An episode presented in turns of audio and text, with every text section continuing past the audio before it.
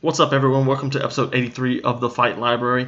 On today's episode, I am talking UFC Tampa with Life of a Prize Fighter uh, creator Matthew Putterman. Uh, we talk about so much stuff on this, and this is a really fun episode. I'm not going to keep y'all long on this intro, so let's play some music and get into it.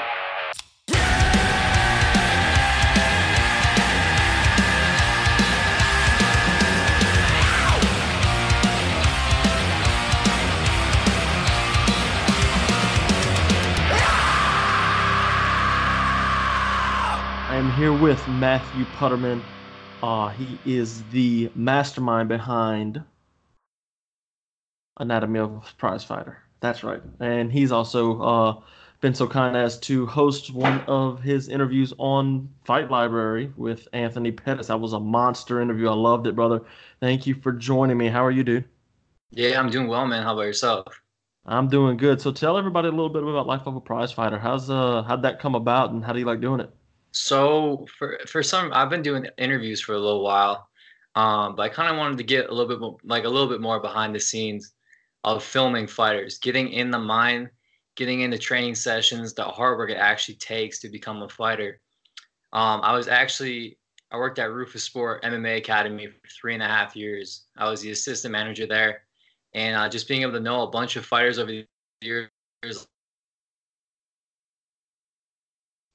Sancho, saw the way they train. I saw the way the dedication, the weight cut, everything like. And I was watching Anatomy of a Fighter, and obviously I wanted to change. I just have my own thing. It's completely different than Anatomy of a Fighter. Um, I just looked specifically into it, the weight cut, the training sessions, the coach is actually teaching. That's something I like to inquire, especially in my videos specifically, is a lot of the coaches teaching, especially Duke Roufus, Daniel Vanderlei those guys too. A lot of people don't see that those behind the scenes, and I'm grateful enough to be able to know those know those guys and you know be a part of something big like that. And you know, I just want to make this channel big. So we're almost at 100 subscribers in two months here. So, uh, yeah, man, I see this as a brand as well too. You know, there's so many different ways you can name life for a prize fighter. There's so many things you can do with it. Is it about the money? Is it about the belt? Is it about being the best fighter in the world? There's so many things to it, and each fighter is different that's what intrigues me to think what can I do to shoot these like shoot these films and see what I can do with it. So um gotten to do Sergio Pettis. I'm doing Jared Gordon right now as we speak. So It's a great one. it's pretty cool. It's pretty cool to be able to film people like that. And I'm truly thankful God bless me people in my life like this. That's awesome, man. And you, you're dealing with some of the best in the world, especially with Duke Roufus's camp. So, what I'm gonna do is I'm gonna make sure I get a link to your stuff in the bio of this uh, podcast and stuff. That way, we can get some more people. Hopefully, we can hit that hundred, man. That'd be great. Yeah, I get doing free T-shirt giveaways actually. So Beautiful. once we hit 100 subscribers, yeah, I'll even show you real quick. I got one right next to me. It's uh just right here. All it is, just life or prize fire. That's it right there. Plain and simple. I love it. Once we hit 100 subscribers, you already know it goes out to some some random person. Don't know who it is yet, but Beautiful. we'll see.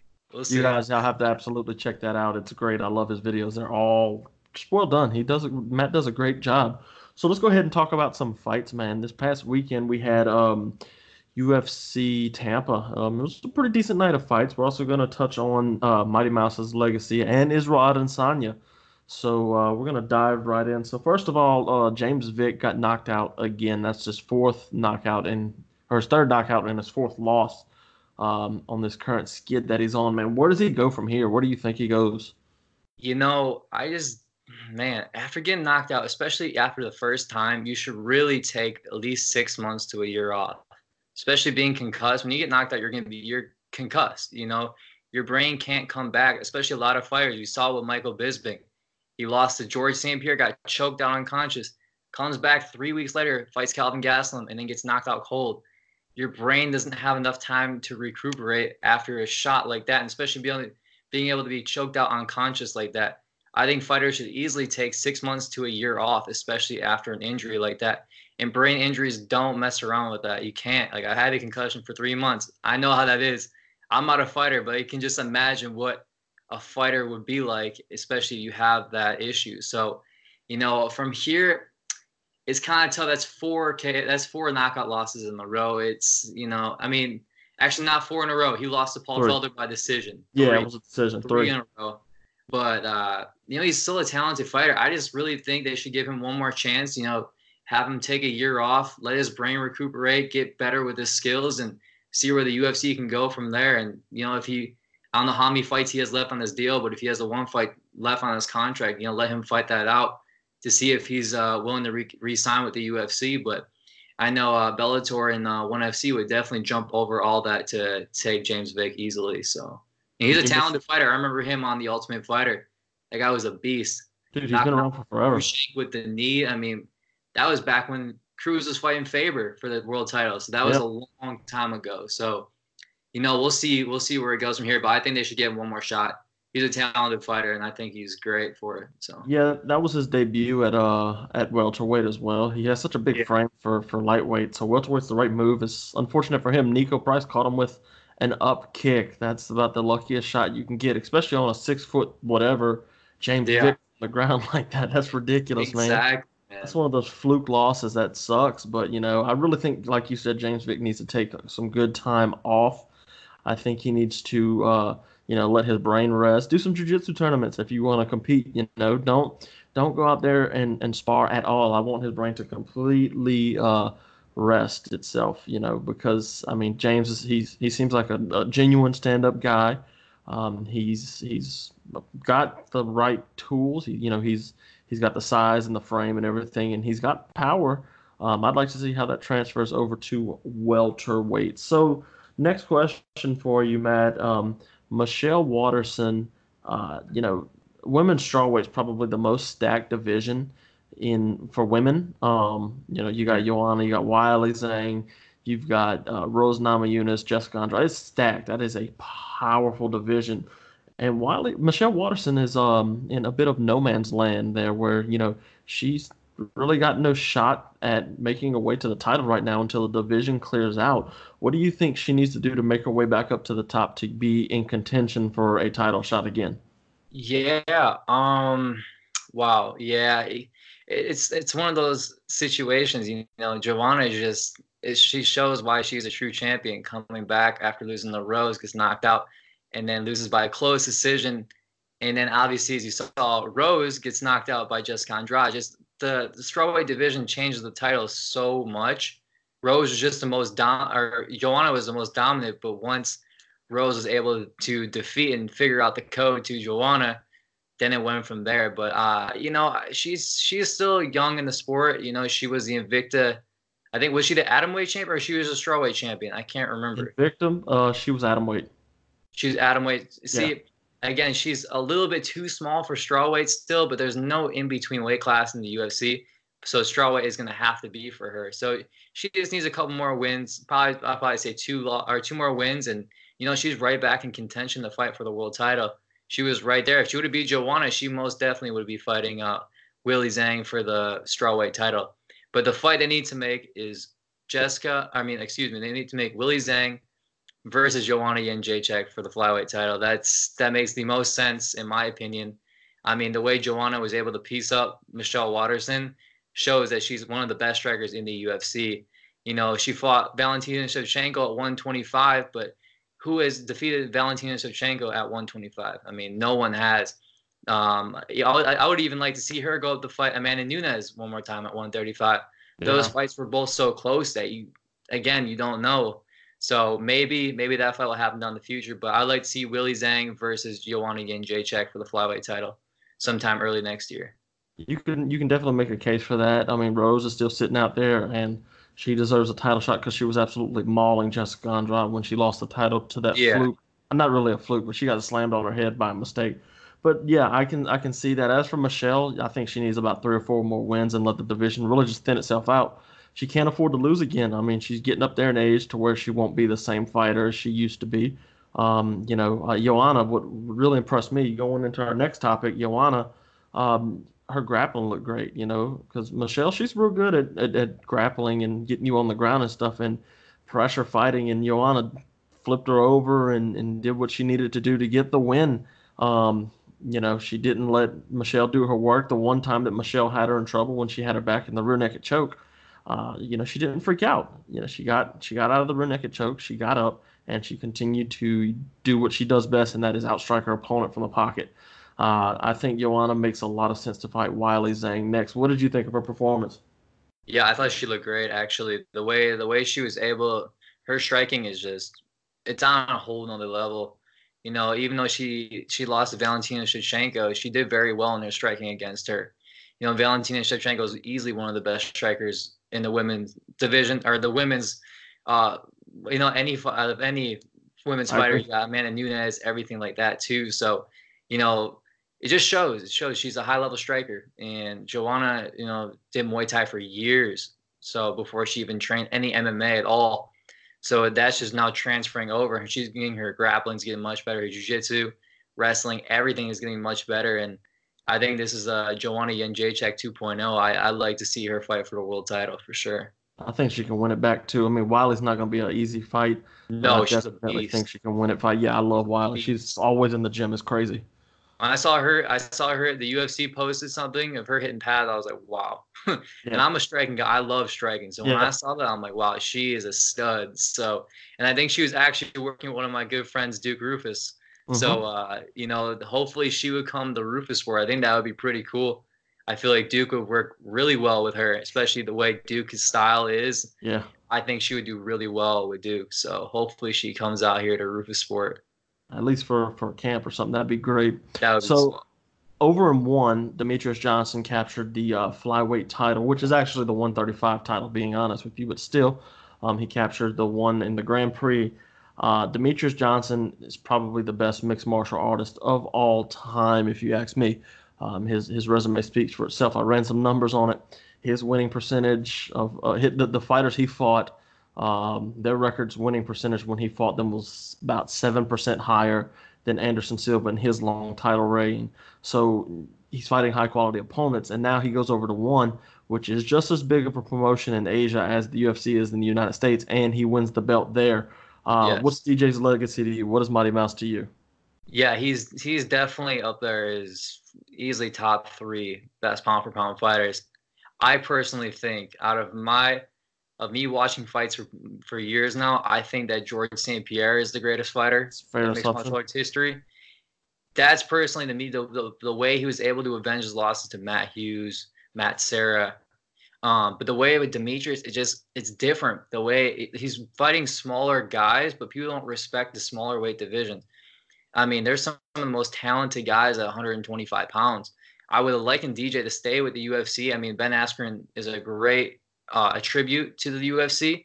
But I would have loved to see DJ fight Sergio Pettis. That would have been a great fight.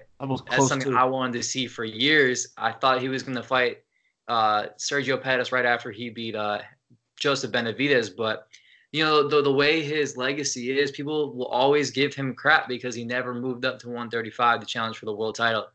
Um, he, he's just not that fighter that wants to go up. Why? why go up to another weight class? You're dominating so well. You're getting paid. You're you're helping your family out, your wife, your kid, everything. It's just it's different that way. So I think that him staying at 125 pounds is good, but uh, I would like him to see him going up to the fight TJ Dillashaw at 135 pounds and him beating a guy like TJ Dillashaw really puts a, a, a stamp on his record. That's like wow, okay, he beat X, Y, and Z, and then beat uh, TJ Dillashaw, one of the best bantamweights of all time, even though he popped. But besides that, besides the point, Demetrious Johnson is definitely top three pound for pound fighter. It's probably John's there. I mean, again, I always have a personal thing with Jon, just not personal, but it's just Jon popped, and it's just one of those things in my mind that always sits there. I'm like, man, he popped. Anderson popped too. So I I understand with his leg injury, but with he's DJ is definitely I say top three for sure. But his legacy will always be. Someone will always say something because he's fighting the smaller weight guys. He's not fighting the bigger name opponents. But you got to respect that guy. That guy is one of the best of all time, hundred percent. You got to keep in mind he did fight at bantamweight for a while. Um, he lost to Dominick Cruz at bantamweight, yeah. and then he went down to 125 and won the inaugural title and didn't lose it until he lost to Cejudo um, and keep in mind, one of those names that he has a win over is already Henry Cejudo. He knocked him out in the first round in their first fight. Uh, so yeah, I think DJ's legacy is going to go down. Um, not as it was appreciated uh, at first because it wasn't appreciated very much, but once we look at it and history's all said and done, I think Demetrious Johnson will be uh, well renowned as one of the greatest of all time to ever do it. It just sucks that he doesn't get his dues right now. Uh, two more questions for you, brother. Um, Israel Adesanya is, ah, yeah, the next big thing. I, that's all I got to say about it. Uh, he he he completely just ran through Robert Whitaker. It wasn't even close.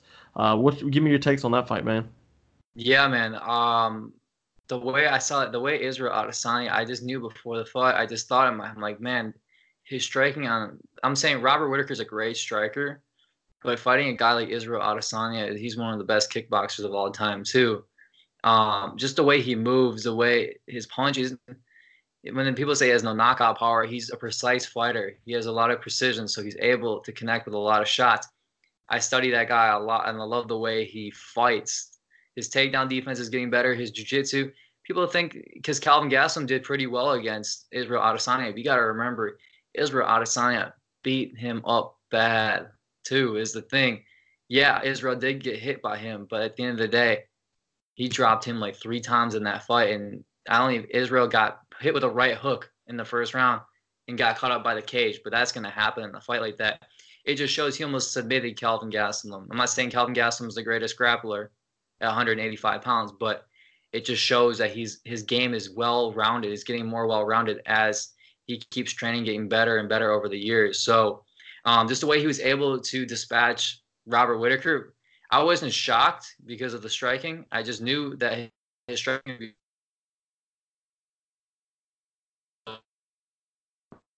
yeah, walkout was amazing. Everything just seemed like God had a good plan. God has a good plan for him and everybody. And I thought that plan was definitely for him. Just just the way he was able to do it.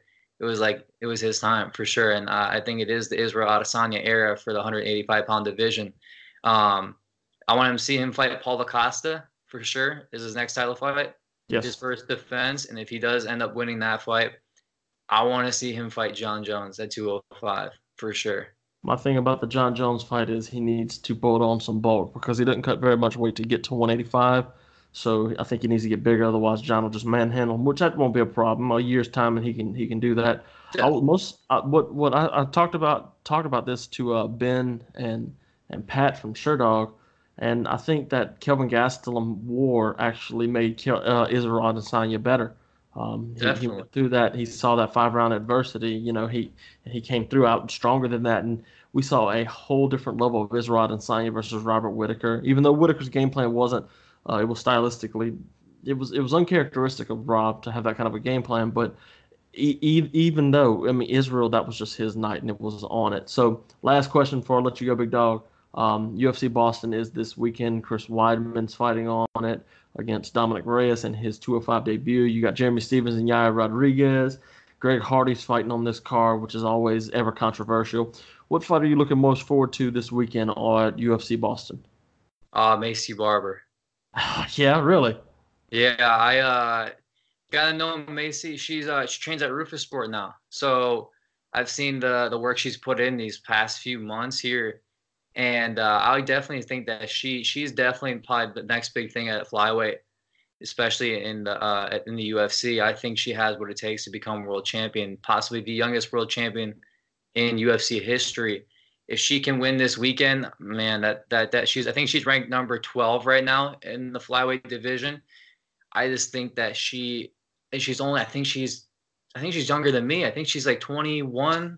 Crazy. I say I sound like I'm old now, but I think that uh, no man, I think she Maycee Barber is definitely the the future in the flyweight division.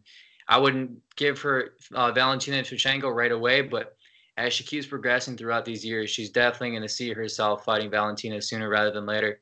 And I would like to see, uh, yeah, I would like to see Maycee Barber fight Valentina for sure. She keeps looking past Jillian Robertson, trying to get the Paige VanZant fight. She needs that fight. She, yeah. I think she, she can definitely beat Paige VanZant. Paige Van Zant, she has decent striking. Her where she her strong suit is her grappling, and I, I even think that Maycee Barber can out grapple Paige VanZant too. Um, but I think Paige is really just looking out the door. She it sounds like in all of her interviews that she's saying that like, I can make more money from modeling outside the UFC. But you got to remember who gave the UFC or who gave Paige those. The right. UFC helped her a lot market her. So I think that if Maycee wins this weekend, I definitely set up the fight with uh, Paige VanZant for next year, like earlier next year, mid mid like April, May, somewhere around there. But uh, yeah, yeah, I would definitely like to see Maycee Barber fight Paige VanZant if she gets past. Um, I forgot the I forgot the young girl's name this weekend. Jillian Robertson. Jillian Robertson. Yeah, That's what I was getting If at. she- now she's looking past Jillian. Jillian snatches next, bro. she does. She's a beast. She's a beast. Monster. She she she spoiled Meatball Molly's debut, who is tearing it up right now. Uh, Yeah. yeah, you can't you can't look past her opponent. That's the one the one thing I, I gotta say. She she seems to be looking past Jillian like Jillian won't choke her out quick because Jillian's good with that. She snatches next fast. Yeah. Um, I think the fight I'm most looking forward to is Yair Rodriguez and Jeremy Stephens. There's bad blood now, the eye poke, all that, and that's going to be a blood feud, and I'm excited for it. Anyhow, man, I appreciate you. Thank you for coming on. Plug your show, plug your social media real quick. Where can everybody find you? Yeah, of course. You can follow me on my Instagram at Putt6, P U T T 6. Um, go ahead and check out my YouTube channel. It's ran by myself and one of my good friends, Eli. His is at Jehu Media 100. You got to make sure you guys follow him on Instagram as well, too, and Jehu Media on YouTube. You can also follow me on uh, YouTube at Life of a Prize Fighter. Uh, the next one will be on Jared Flash Gordon, who who's on the Dana White looking for a fight and uh, you'll be looking to uh, see a bunch more of me filming uh, some of the top guys. I'm hoping to get my my boss Anthony Pettis on there too. So we'll see where this takes me, and then uh, you know, guys got a good plan for me. Love it. I love it, brother. Well, look, I appreciate you. Uh, you take it easy. I am out. I'm out. All right, we'll see you, brother. Thank you. Bye bye. Bye. All right, thank y'all very much for listening. I've got interviews coming uh, with fighters too, but I got to talk to these guys. These media guys are great. They always have some great insight, and I like talking to them. So, um, do me a favor, drop me a follow on social media. Blaine Henry MMA uh, is my personal Twitter. Fi- the Fight Library or MMA on Instagram. Fight Library MMA on Twitter. The Fight Library on YouTube and Twitch. And fight-library.com is our website. Uh, today's music is brought to you by the Bayou Bullets. It is Kiss and Tell. You can find that on iTunes and everywhere else. And also, our intro music is provided by Swamp Stank, the best band in the world. They provide all the music for our podcast, and their single Christ Dies is out on everywhere you listen to music. I'm out.